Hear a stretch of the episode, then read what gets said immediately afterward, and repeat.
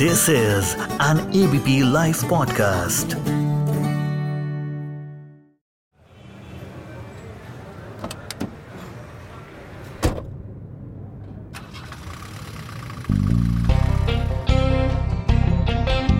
Ignition on है, seat belt लग चुकी है, रियर व्यू मिरर में भी कोई दिखाई नहीं दे रहा है, सीन एकदम क्लियर है। नमस्कार, मैं हूं सुमित अवस्थी और आप मुझे अक्सर एबीपी न्यूज़ पर सुनते हैं। आपसे बात करते हुए, समाचार पढ़ते हुए आप मुझे देखते होंगे, लेकिन अब बात होगी आपसे इस पॉडकास्ट के जरिए भी। इस पॉडकास्ट का नाम है कार में पत्रकार, जहां पे मैं करूंगा आपसे और किसी एक गेस्ट से कई सारी बातें शहर की भीड़ के बीचों बीच कार से रास्ते को नापते हुए। जी हाँ, इस पॉडकास्ट में एक कार में रहेगा ये पत्रकार किसी एक गेस्ट के साथ और आप तक पहुंचाएंगे कई किस्से सीधे आपके कानों तक। तो चलिए आज का एपिसोड शुरू करते हैं आज के मेहमान के साथ।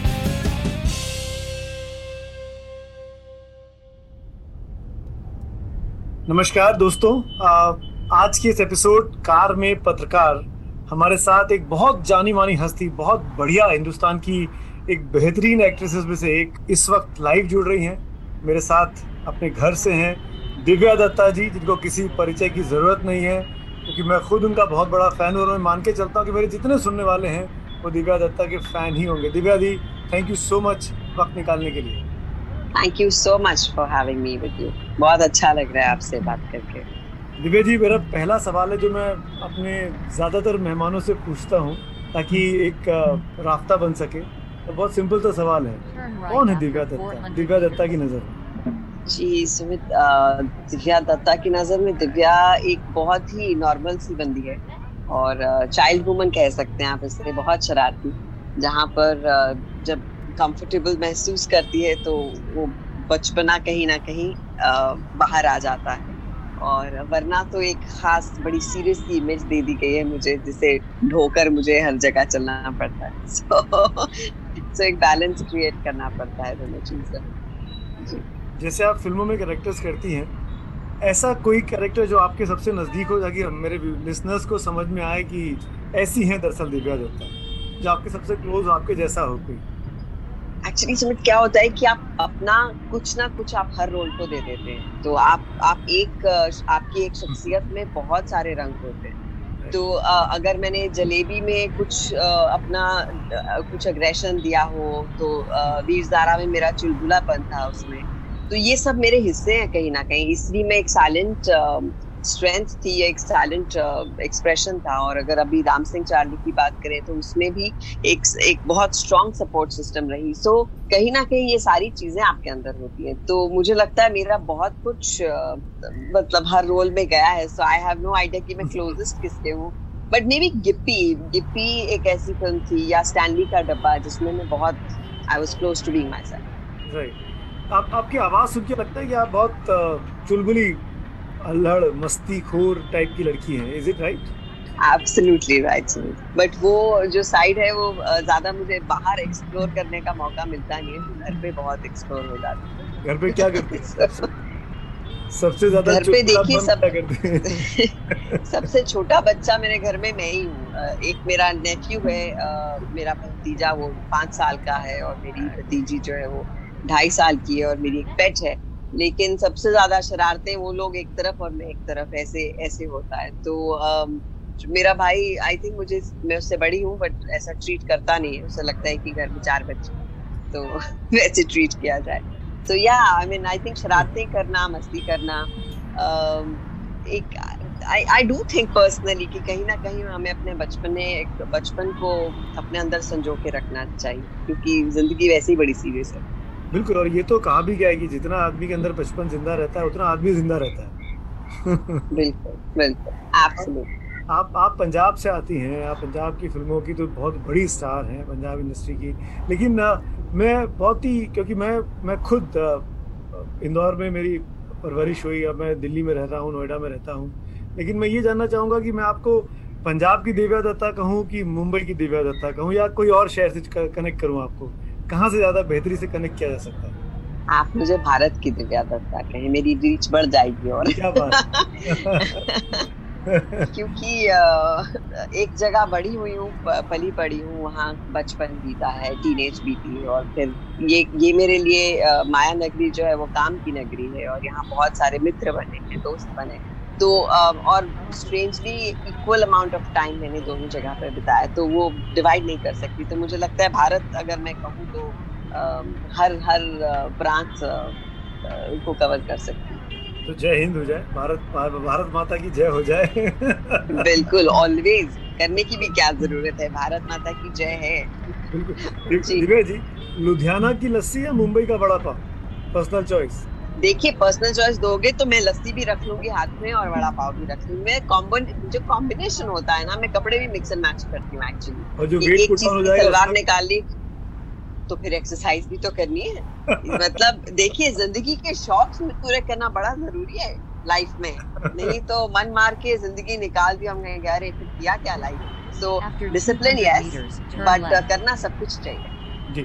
अब दिव्या जी, लॉकडाउन चल रहा है, देश पिछले 5 महीने करीब बीत गए, अनलॉक 1, अनलॉक 2, अनलॉक 3, अनलॉक 4 भी आ गया है। कैसे रहे ये 5 महीने आपके लिए लॉकडाउन के? क्या क्या किया आपने घर में रह के? कोई नई चीज सीखी? एक मिक्स बैग ऑफ इमोशंस था में हमारे लिए, मुझे लगता सबके लिए, क्योंकि कभी कुछ दिन ऐसे लगता था कि ये तो हमने कभी जिंदगी में किया ही नहीं, इतना वक्त अपनी फैमिली के साथ बिताओ, तो वाह वाह, very good, that's very nice. तो और कभी आप कुछ मतलब मैं अपनी माँ की सारी रेसिपीज जो किचन में मैं सालों दर साल जी नहीं, तो फिर वो तैयार शुरू किया उसको एक्सपेरिमेंट करना। फिर अपनी किताब लिख रही थी, दूसरी वाली, मी एंड माँ के बाद, और उसका ये हुआ कि कभी मेंटल ऐसा स्टेट होता है कि आप फट फट सब लिखते जाते हैं, और कभी होता है कि चलो छोड़ो यार, आज नहीं, एक हफ्ते बाद लिखते हैं। तो वो चलती गई ऐसी एक मनस्थिति, जहाँ कभी अच्छा होता है, कभी बिल्कुल आप शांत हो जाते हैं। स्ट्रेंज टाइम्स ऑफ कोर्स, लेकिन बहुत कुछ रहा करने को। मैंने एड फिल्म शूट की, शॉर्ट फिल्म शूट की घर पे, फोटो शूट किए, और अभी 2-4 मेरी और रिलीजेस भी हो गई। तो और ये जो इंटरैक्टिव एक्टिविटीज रहती हैं, ये आपको बहुत मसरूफ रखती है, सो ऐसा लगता ही नहीं कि आप काम नहीं करते। जब आप शूट करने की बात कह रही हैं लॉकडाउन में, तो कैमरा कौन संभाल रहा था, कौन शूट कर रहा था? आप अलाउ कर रही थी स्ट्रेंजर्स को? खुद ही हम खुद ही को कर बुलंद इतना। तो पर बड़ा मेहनत का काम है, और इससे क्या होता है कि आप दूसरों के काम की रिस्पेक्ट और ज्यादा करते हैं, क्योंकि सेट पे हर एक का एक असाइंड काम होता है कि आप कैमरा ये संभाल रहे हैं, डायरेक्ट कर रहे हैं, सेटिंग वाले वो कर रहे हैं, लाइट वाले अपने कर रहे हैं। तो इधर मुझे बिठा दिया गया, और डायरेक्टर वहाँ से बताते गए कि ये करना है, ये करना है, और मुझे खुद सामान भी उठाना पड़ा, खाना भी बनाना पड़ा, क्योंकि वो एक ऐड खाने का था। तो सब्जी भी खुद ही बनाई, तैयार भी खुद हुई, बाल भी खुद किए, एक्टिंग भी खुद की, कट भी खुद किया, कैमरा भी खुद लगाया। So it was the strangest experience ever. अच्छा, आपने अभी जिक्र किया आपकी किताब का, पिछली किताब का, मी एंड माँ जी। बहुत कम ऐसा होता है कि इस तरह की किताबें पढ़ने को मिलती हैं, सुनने को मिलती हैं। क्या इंस्पिरेशन था? और मतलब उसमें आपका कम और आपकी माँ का बहुत ज़्यादा जिक्र है पूरी किताब में। क्या वजह थी, किसने इंस्पायर किया, क्यों आपने वो किताब लिखी? पहले तो बताएं, आपने पढ़ी है किताब? मैंने कुछ चंक्स पढ़े, टू बी वेरी फ्रैंक, कुछ चंक्स पढ़े। Yes. आपको इंटरव्यू करना नहीं, क्योंकि आप वही मुझे लगा कि आप बहुत फेमिलियर हैं किताब से, इसलिए पूछा मैंने जी। तो क्या होता है, मेरे लिए मेरी माँ मेरी दुनिया रही है इसमें। सो इट्स बीन लाइक एक माँ का ही रोल नहीं था उनका मेरी जिंदगी में, बल्कि मेरी बेस्ट फ्रेंड भी थी, और कहीं ना कहीं मेरी बेटी बन गई थी। सो 3-4 रोल एक साथ उन्होंने जिंदगी में निभाए। और मेरा सबसे बड़ा खौफ लाइफ में ये था कि मैं कहीं उन्हें खो ना दूं, बिकॉज मैंने अपने डैडी को बहुत जल्दी खो दिया था लाइफ में, आई वाज 7। तो हमेशा बहुत चिपक के रहती थी मम्मा से। तो जब ये हो गया एंड शी लेफ्ट, तो मुझे डील ही नहीं करना है कि ये कैसे क्या करूं अभी, तो नम हो गई एकदम। तो फिर एक दिन मुझे ख्याल आया कि एक ऐसी औरत जिसने दुनिया का बड़े जज्बे के साथ, बड़े जोश जुनून के साथ, बड़ी हिम्मत के साथ सामना किया है, चाहे वो सिंगल मदर रही हो, चाहे विडो रही हो, चाहे जब मैंने कहा कि मुझे एक्टर बनना है तो सबके खिलाफ खड़ी हो गई, क्योंकि कोई चाहता ही नहीं था कि मैं एक्ट्रेस बनूं, क्योंकि मैं पढ़ाई में अच्छी थी, डॉक्टर्स की फैमिली से आती थी। तो शी सेड नहीं, मेरे बच्चे को करना है तो वो करेगी और मैं खड़ी रहूंगी उसके साथ। तो बहुत मायने रखता है एक बच्चे के लिए कि एक पेरेंट आपके ख्वाबों में इन्वेस्ट कर रहा है और आप में बिलीफ रखता है और आपका साथ दे रहा है। तो मैं ऐसी माँ को सेलिब्रेट करना चाहती थी। सो आई थॉट कि बेस्ट चीज़ यही है कि मैं उनके बारे में किताब लिखूँ। मैं खुद कथार्सिस चाहती थी, बहुत कुछ था कहने के लिए। बहुत बार मैंने सुना है कि माएँ अपनी बच्चियों को बहुत मतलब they behave too seriously as mothers and daughters. उनको लगता है या बच्चों को लगता है कि यार मम्मी को क्यों बताएं अदर जनरेशन।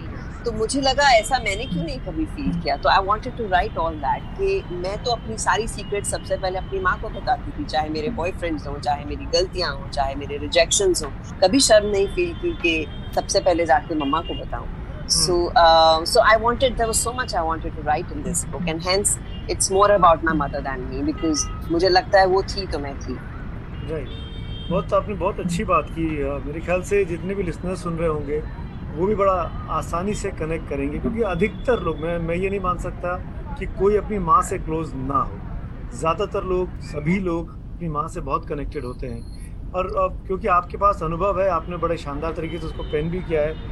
मैं बस ये जानना चाह रहा था कि जब ऐसा कुछ हो जाए, जब सबसे करीबी चीज़ आपसे दूर चली जाए, तो कैसे संभलते हैं, क्या करना चाहिए, क्या समझाना चाहेंगी तमाम लिसनर्स को? मेरे लिए ज़िंदगी का सबसे बड़ा लॉस रहा है, मतलब सब लॉसेज एक तरफ और ये एक लॉस एक तरफ। और मुझे डील करना नहीं आया ऑनेस्टली काफ़ी टाइम, और डिप्रेशन में चली गई और एंग्जाइटी में चली गई। और फिर मुझे लगा कि काम में घुस जाऊं तो सोचूंगी ही नहीं इस बारे में। तो एक साल तो मैं शायद घर आई ही नहीं मम्मा के बाद, और आती भी थी तो गाड़ी लेके सड़कों पे निकल जाती थी और नींद ही नहीं आती थी। एंड देन आई थॉट कि मैं साइकेट्रिक हेल्प लूँ, दवाइयाँ लूँ। फिर मुझे लगा कि मैं अपनी माँ की बेटी हूँ और इतना जल्दी कैसे हाथ मार ली यार, तो दवाइयाँ खा के थोड़ी जिंदा रहेंगे। तो फिर धीरे धीरे कहीं ना कहीं खुद को समझा, जिंदगी को समझा, अपनी माँ को अपने अंदर और दूसरों के अंदर देखना शुरू किया। और अब जाके कहीं ना कहीं ज़िंदगी, मैं कहूँगी कम्प्लीटली तो नहीं थी, लेकिन बेहतर हो गई है और बहुत कुछ सीख लिया इन 4 सालों में। एंड आई थिंक जो चले जाते हैं उनको अपने अंदर बिठा लें, उससे बेहतर जगह नहीं होगी। वहाँ से कोई चॉइस ही नहीं है कि वो कहीं बाहर जा सके। क्या बात है दोस्तों। तो सुना आपने दिव्या दत्ता का गुरु ज्ञान। बहुत सिंपल सी बात है, तो सबसे करीबी है, अगर वो चला गया है आपके पास से तो उसको ढूंढना नहीं है, उसको अपने अंदर बिठा लेना है, अपने साथ रखना है, तो हमेशा हिम्मत और हौसला बना रहेगा। एक चीज़ और बताइए दिव्या जी, आप अपनी मदर की बेटी हैं, आपकी बातों से साफ हो गया, लेकिन जब आप एक पढ़ी लिखी फैमिली से आ रहे थे, आपने खुद ने कहा कि डॉक्टर्स की फैमिली है, आप फिल्मों में काम करना और लड़की का काम करना, और इस बैकग्राउंड की फैमिली की लड़की जो पढ़ी लिखी हो, डॉक्टर्स इसमें हो, कितना मुश्किल हुआ था? माँ ने तो सपोर्ट किया, बाकी लोगों ने सपोर्ट किया? ऑफ कोर्स, बाकी सब फैमिली जो मेरे लिए बहुत मायने रखती थी। एंड क्या होता है, मैं कोई इस के लिए सपोर्टिव नहीं था ऑनेस्टली, क्योंकि वो बहुत प्रोटेक्टिव थे कि कहीं ये इसे आज से 20-25 साल पहले तो बिग बैड वर्ल्ड माना ही जाता था, और उससे भी ज़्यादा मुझे लगता है एक अनप्रडिक्टेबल लाइफ है यहाँ पर। पता नहीं होता है कि आपके लिए कल क्या लेकर आया है। कुछ ऐसा तो है नहीं कि आप नौकरी पर लग गए और आपकी तनख्वाह बकाया हो गई और आप मतलब सेट हैं लाइफ में। ऐसा हम लोग उस जहनियत से आते थे कि थोड़ा सिक्योर रहें लाइफ में। तो इस प्रोफेशन में सिक्योरिटी नाम की तो कोई चीज़ थी नहीं, खास तौर पे जब आप बाहर से आते हैं। तो नहीं, किसी ने उस वक्त मेरा साथ नहीं दिया, लेकिन धीरे धीरे जब उन्होंने देखा कि ये बच्ची वाकई काम करने का शौक रखती है और इसका पैशन है काम करना, तो धीरे धीरे मुझे लगता है सब साथ हो गए। And I am so glad to have all of them now, not only love me but also love man. कितना मुश्किल था फिल्मों में अपने पैर जमाना, अपने आप को पुश करना, एक नॉन फिल्मी बैकग्राउंड की लड़की पंजाब से आई हुई, बॉम्बे में सेटल होना, कितना मुश्किल हुआ आपको उस वक्त? Very frank please. Yes yes, मैं वेरी फ्रैंक नहीं, मैं डिप्लोमेसी आती नहीं है मुझे, मैं सीधा ही बोलूँगी आपको। आसान तो नहीं था बिल्कुल भी, क्योंकि जब आप बाहर से आते हैं तो आपको कुछ पता नहीं होता है कि किससे मिलना है. थैंकफुली मैं स्टारडस्ट से आई थी तो उन्होंने कुछ इंट्रोडक्शंस कर दिए थे मुझे, बस वो मेरे लिए उतना सही था. लेकिन उसके बाद तो बैटलफील्ड आपका है, और क्या है हमारी इंडस्ट्री में कोई किसी को मना नहीं करता. सब हाँ बोलते हैं, हाँ हाँ ज़रूर करेंगे, क्योंकि पता नहीं ना कल को कौन स्टार बन जाए, इसकी ज़रूरत किसको कब पड़ जाए. तो इसलिए सब हाँ बोल देते थे. तो एक दिन मैं घर आई और माँ को मैंने कहा, मम्मा मैं 22 फिल्में कर रही हूँ. तो मम्मी मेरी पंजाब में थी, उन्होंने कहा अच्छा 22. I said yes, I am going to be a star soon. पता चला कि उन 22 में से 20 तो बंद हो गई, बाकी दो जो बनी उनमें उन दो में से मुझे निकाल दिया गया कि इसकी जगह कोई और ले लेंगे. तो बहुत रोई, बहुत उदास हुई. रिजेक्शन कभी देखी नहीं थी लाइफ में, क्योंकि पैम्पर्ड बच्चा थी, घर में जो मांगती थी मिल जाता था. यहाँ आई और ऐसा रिजेक्शन, और मुझे लगा ब्रीच ऑफ ट्रस्ट हो गया कि सबने बोला कि हाँ हम तुम्हारे साथ काम करेंगे और किसी ने किया ही नहीं, ऐसा कैसे धोखा दे दिया. तो वो धीरे धीरे समझ आने लगा कि ये बिजनेस है और यहाँ काम कैसे होता है ऑल दैट. तो वो एक किसी बड़े सितारे के ऑपोजिट आके लॉन्च होना तो बड़ी दूर की बात थी मेरे लिए. तो एक मल्टी स्टारर के जरिए मैं आई, और सुरक्षा में, जिसमें मेरे साथ सुनील शेट्टी थे, सैफ थे, और मतलब 3 हीरो से 3 हीरोइन थी. उसमें मेरा एक गाना था और 3-4 सीन थे. वो मेरा मतलब डेब्यू फिल्म थी. तो ये सीखा कि एक फिल्म कर लो तो फिर से कुआं खोदना पड़ता है, क्योंकि हो गया एक रेफरेंस मिल जाता है, फिर से कुआं खोदना पड़ता है, फिर से. लेकिन मैं बहुत फ्रस्ट्रेट इसमें हो गई कि मैं ये करने तो नहीं आई, मुझे I am a good actor और मुझे अच्छी मची हुई फिल्में चाहिए. पर मैं हीरोइन के रोल्स की वेट कर रही थी कि कब आएंगे, मतलब कब शाहरुख और कब सलमान और कब गोविंदा कब अक्षय, ये इनको लेके फिल्में मेरे को कब ऑफर होगी. तो वो सबका सपना होता है. right. और लेकर भी मैं ये आई थी कि यश जी के साथ तो पक्का ही फिल्म करनी है, और वो जाके शिफॉन साड़ीज में डांस भी करने हैं, मतलब रोमांस मेरे लिए यश चोपड़ा थे. तो लेकिन फिर मेरी माँ ने एक दिन मुझे बिठाया. देखिए मेरे, इसलिए कह रही हूँ कि मेरी माँ मेरे लिए बड़ी खास थी. उन्होंने कहा बेटा किस चीज़ की वेट कर रही हो. तो आई सेड मम्मा अभी आएगा ना ऑफर.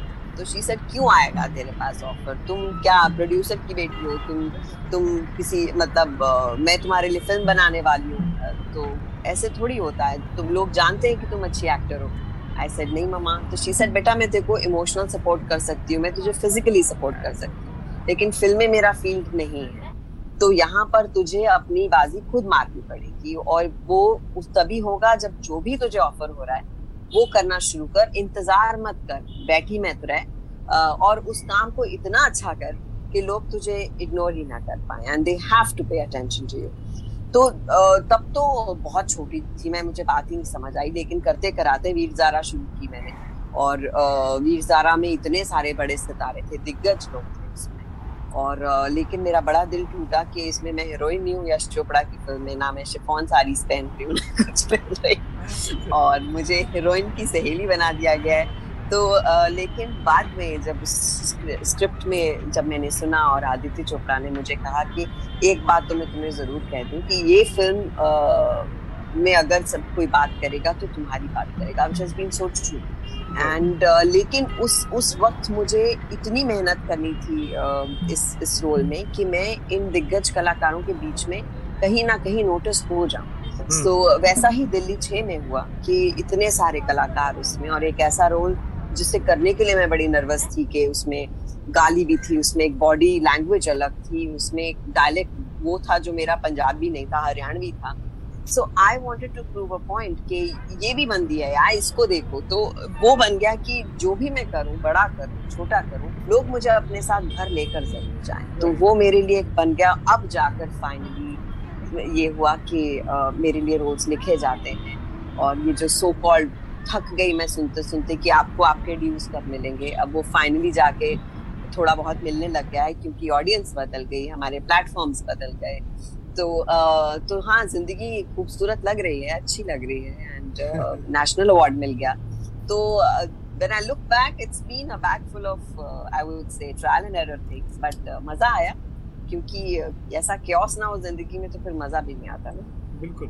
लेकिन एक चीज़ इन सब के बीच में आपने एक बात बोली, और क्योंकि आप कार में पत्रकार के साथ जुड़ी हुई हैं, तो मेरा पत्रकार जाग गया है अरे बाप रे, मैं आपको रोक नहीं पा रहा हूँ। मैं ये पूछना चाहता हूँ, तो ये इसका मतलब ये सच्चाई है कि प्रोड्यूसर की बेटी होना, बड़े आदमी का रेफरेंस होना बॉलीवुड में होता है, जैसा कि आजकल डिबेट चल रहा है, क्योंकि नेपोटिज्म का डिबेट काफ़ी एग्रेसिव है, आपका इंडस्ट्री का हिस्सा है, बाहर से आई है, जगह बनाई, इसलिए मैं आपसे नहीं। आई अंडरस्टैंड एब्सोल्युटली, आप ऐसे बिना वजह तो नहीं पूछेंगे। नहीं, एक सिर्फ उस दिन मैं रमेश जी का इंटरव्यू पढ़ रही थी, रमेश सिपी का, और उन्हें बहुत सही कहा है कि इससे आपको सिर्फ एक परिचय मिल जाता है इंडस्ट्री को।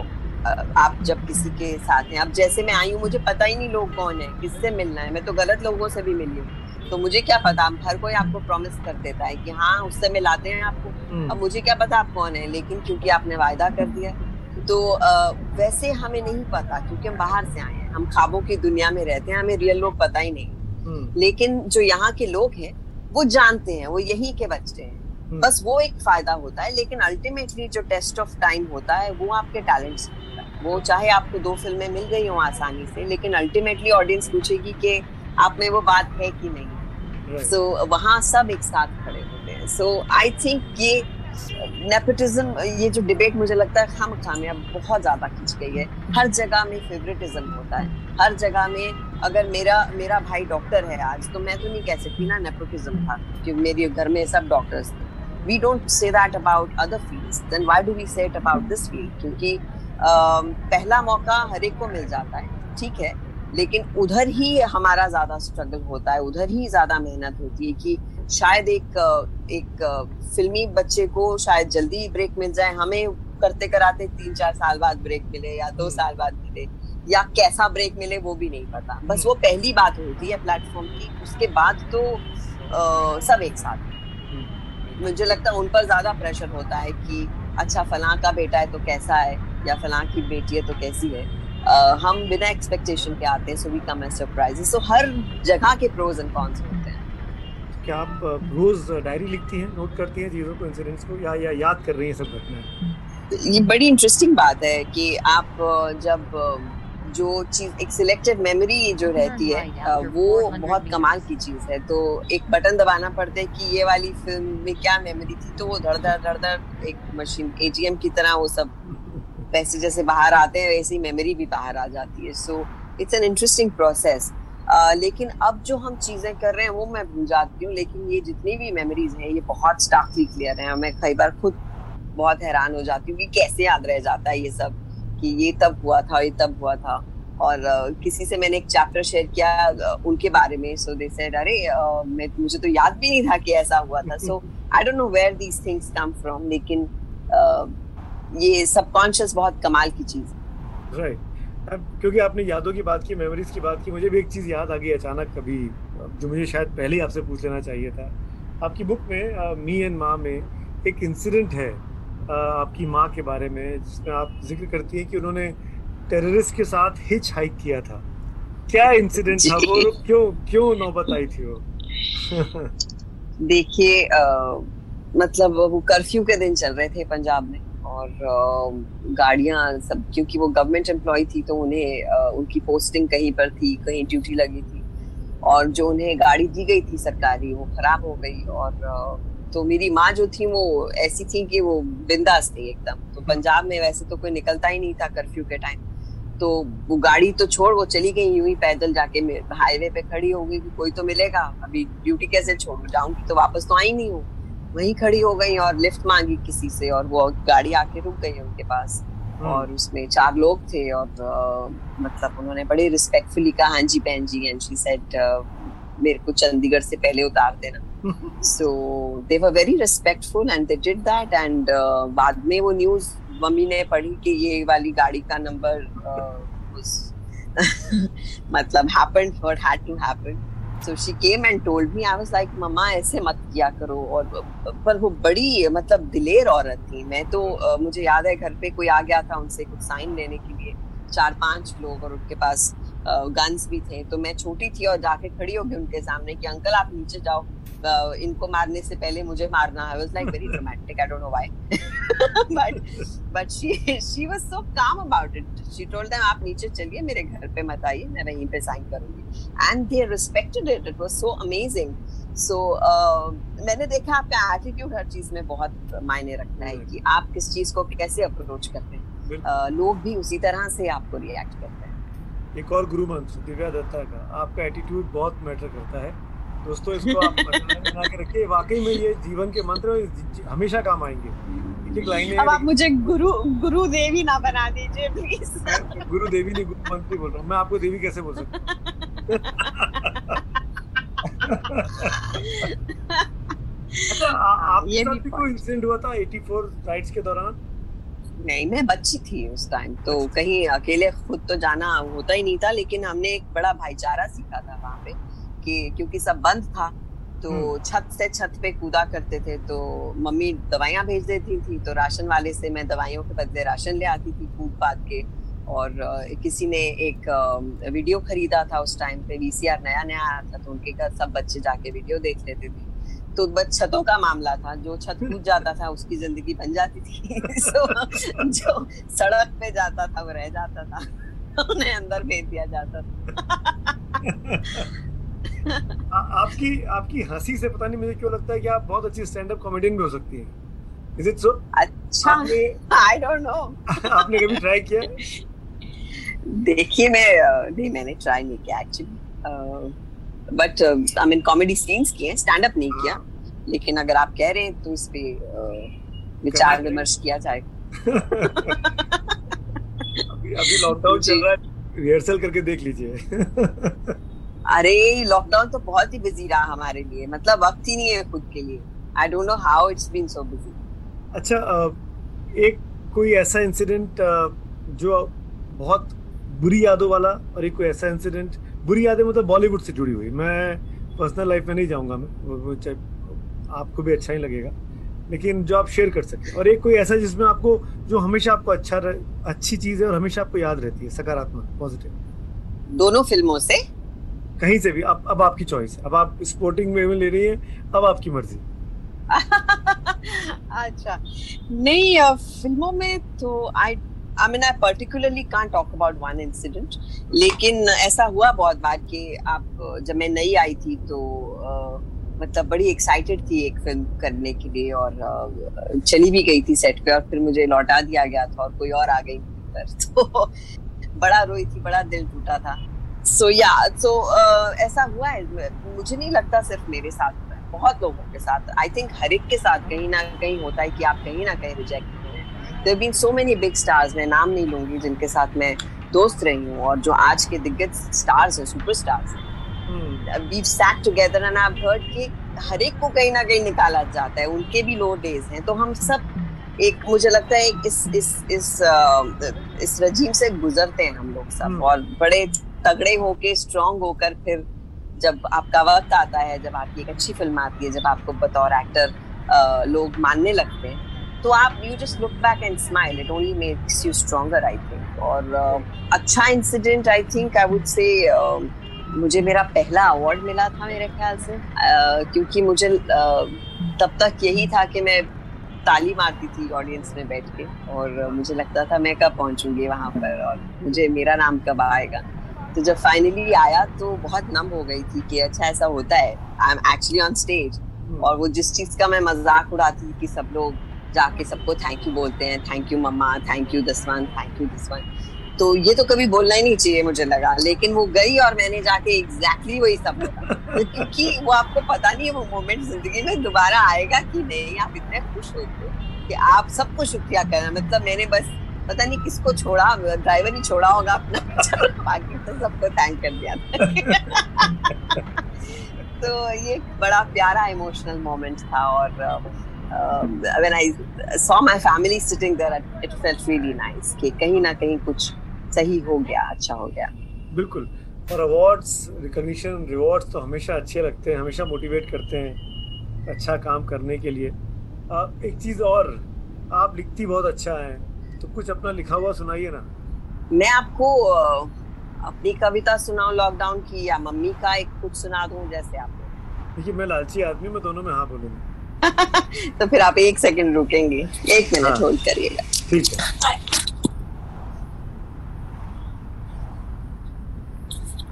जी पहले मैं आपको मम्मा का सुना देती हूँ। श्योर। उनकी एक किताब हमने रिलीज की थी, तन्हाइयाँ, और पोइट्री की थी। और उसकी मैं आपको एक बैक स्टोरी बताती हूँ कि पंजाब में जहाँ हम रहते थे वहाँ मतलब एक छोटा सा वो टाउन था, और वहाँ मम्मी के कोई दोस्त वोस्त तो थे नहीं, हम ही थे बस, और काम था। तो हम बच्चे थे तो हमसे ज्यादा शेयर होता नहीं था, तो जो भी होता था उनके मन में वो कविताओं के जरिए लिख के कागज पे लिखती थी, और कागज ऐसा क्रम्पल करके उसे डस्टबिन में फेंक देती थी कि हो गया आउटलेट। तो हम दोनों बच्चे, मैं और मेरा भाई, वो चुपके से जाते थे और वो जो कागज के टुकड़े होते थे उन्हें उठा के संभाल देते थे। और बहुत सालों के बाद उन कागज के टुकड़ों की एक किताब बनी तन्हाइयाँ, और मम्मी के बर्थडे पे लॉन्च की, और सुनील दत्त साहब ने उसे लॉन्च किया। और तो एक उनकी जो पोएम है छोटी सी, वो मुझे हमेशा मेरी बड़ी फेवरेट है। मैं सितारों से बातें करती हूँ, मैं अक्सर सितारों से बातें करती हूँ, कभी कभी उनसे पूछ लेती हूँ, क्या तुम्हारी तरह आसमान के अंधेरों में चमक पाऊँ? जिंदगी की इस शहर में क्या कभी टिमटिमाऊं? तभी एक सितारा टूट जाता है मेरी गुमनामी की तरह, इसी अंधेरे दूर कहीं दूर हो जाता है, फिर भी मैं अक्सर सितारों से बात करती। बहुत खूब, बहुत खूब, एक्सीलेंट, थैंक यू। तो ये तो थी मेरी माँ नलिनी दत्ता, और ये रही दिव्या दत्ता जो लॉकडाउन में कविता लिखी। मम्मी जी को सादर प्रणाम, और दिव्या जी के आगे वहीं से कर दे। हाँ, यहीं से कर रहा हूँ। सादर प्रणाम ले लिया जाएगा। जी, वो तो अब अंदर रहती है, मेरे दोनों महिलाएं साथ में ही हैं जी। तो मैंने लॉकडाउन में ये कविता लिखी थी, और इसे बहुत सारा प्यार मिला था। इवन बच्चन साहब ट्वीटेड अबाउट इट, सो मैं आपको भी पढ़ के सुनाती हूँ। जब सब ठीक होगा ना तो ये तो करते रहेंगे, वो जो दोस्तों से हर तीसरे दिन वीडियो कॉल करते हैं, अपनी वो गप्पे, वो रेसिपीज एक्सचेंज करते हैं। कहाँ मिलता है वो मौका भाग दौड़ की जिंदगी में, वो एक धमा चौकड़ी करते रहेंगे। जब सब ठीक होगा ना तो ये तो करते रहेंगे। वो घर पे पुरानी एल्बम देखकर एक साथ बचपन की यादें ताजा करना, वो टी शर्ट पजामे में R.D. बर्मन सुनते हुए मिलकर सफाइयाँ, वो मस्ती, वो पिलो फाइट्स, वो शरारत करते रहे। जब सब ठीक होता ना तो ये तो करते रहे। वो जो हर छोटी चीज समेट रहे हैं घर की, जब बाई आएगी तो सब काम उस पर नहीं छोड़ेगी, एक मदद का हाथ देंगे और उसके चेहरे पर मुस्कुराहट करते रहे। सब ठीक होगा ना तो ये तो करते रहे। वो जो नीचे चौकीदार भैया है ना, उनसे रोज का चाय नाश्ता पूछना, एक दुआ सलाम करना, वो घर से दूर है इसका एहसास कम करना, ये भी आते जाते करते रहे। जब सब ठीक होता है तो ये तो करते रहे। वो गली के कुत्तों को हाय हेलो करके रोटी देना, वो गाती हुई कोयल के बोल समझना, वो छत पर जाकर कौओं के लिए पानी रखना, रब की इस कायनात से दोस्ती करते रहे। बहुत खूब, बहुत खूब। जब सब ठीक होगा तो ये सब करते रहिएगा। मेरे ख्याल से ये तो एंथम होना चाहिए लॉकडाउन खत्म होने के बाद। और हिंदुस्तानी को आपने बहुत सिंपल शब्दों में, बहुत आसानी से, बहुत ही सेंसिटिव बातें समझा दी हैं कि क्या इम्पोर्टेंस है लाइफ में। घर में काम करने वाली जो हेल्प आते हैं, हमारे आसपास के जो लोग हैं, हमारे आसपास के जो पेट्स हैं, उनका ध्यान रखना। दिव्या जी, आप बहुत सेंसिटिव एक्ट्रेस हैं, और शायद आपकी सक्सेस का रीज़न भी यही है कि आप जितनी सुंदर एक्ट्रेस हैं उतनी सुंदर आपकी आत्मा है, सोल है। आपने इतनी अच्छी अच्छी बातें की, और मतलब ये सफ़र में चाह रहा था ख़त्म ना हो, कुछ और चले, लेकिन मैं डेस्टिनेशन पर आ गया हूँ। कार में ये एपिसोड मुझे ख़त्म करना होगा। जाते जाते एक आखिरी आपसे पूछना चाहूँगा, कोई एडवाइस, कोई सलाह आपने तमाम फैंस को, लिसनर्स को देना चाहेंगे आप?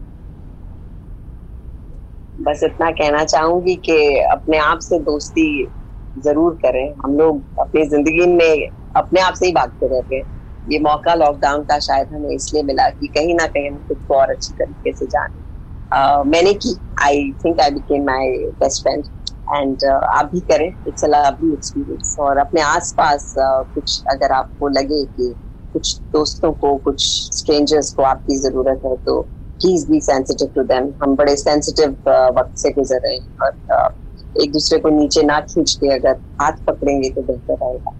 एंड आप सबको ढेर सारा प्यार कि आपने मुझे इतने साल अपना प्यार सिर्फ बढ़ाया है मेरे लिए, सो तहे दिल से शुक्रिया। और आपके साथ बात करके बहुत मजा आया, शुक्रिया। Thank you Divya, thank you so much. और मैं खूब सारी दुआएं भेजता हूँ कि आप सुरक्षित रहें इस लॉकडाउन में, इस बीमारी में, इस महामारी में, हम सब सेफ रहें। आप और मैं मिलकर साथ में ये दुआ करते हैं कि जल्दी से जल्दी हम लोग वापस नॉर्मल हो, लेकिन ये सब याद भी करते रहें जैसा कि आपने लिखा है कि इसको भूलना नहीं है, इन सब चीज़ों को संभाल कर रखना है, इसको अपना कर रखना है। थैंक यू दिव्या दत्ता, आपका आपकी बहुत लंबी फेहरिस्त जो है फैंस की, उसमें आज एक और नाम मेरा ऊपर भी जुड़ गया और नीचे भी जुड़ गया, दो बार है। थैंक यू सो मच, शुक्रिया। Thank you so much, lovely. Have arrived at your destination.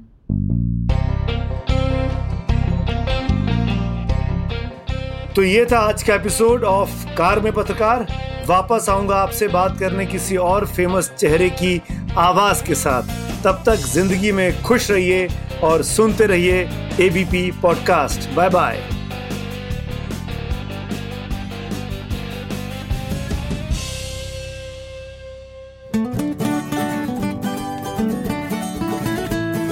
This is an ABP Live podcast.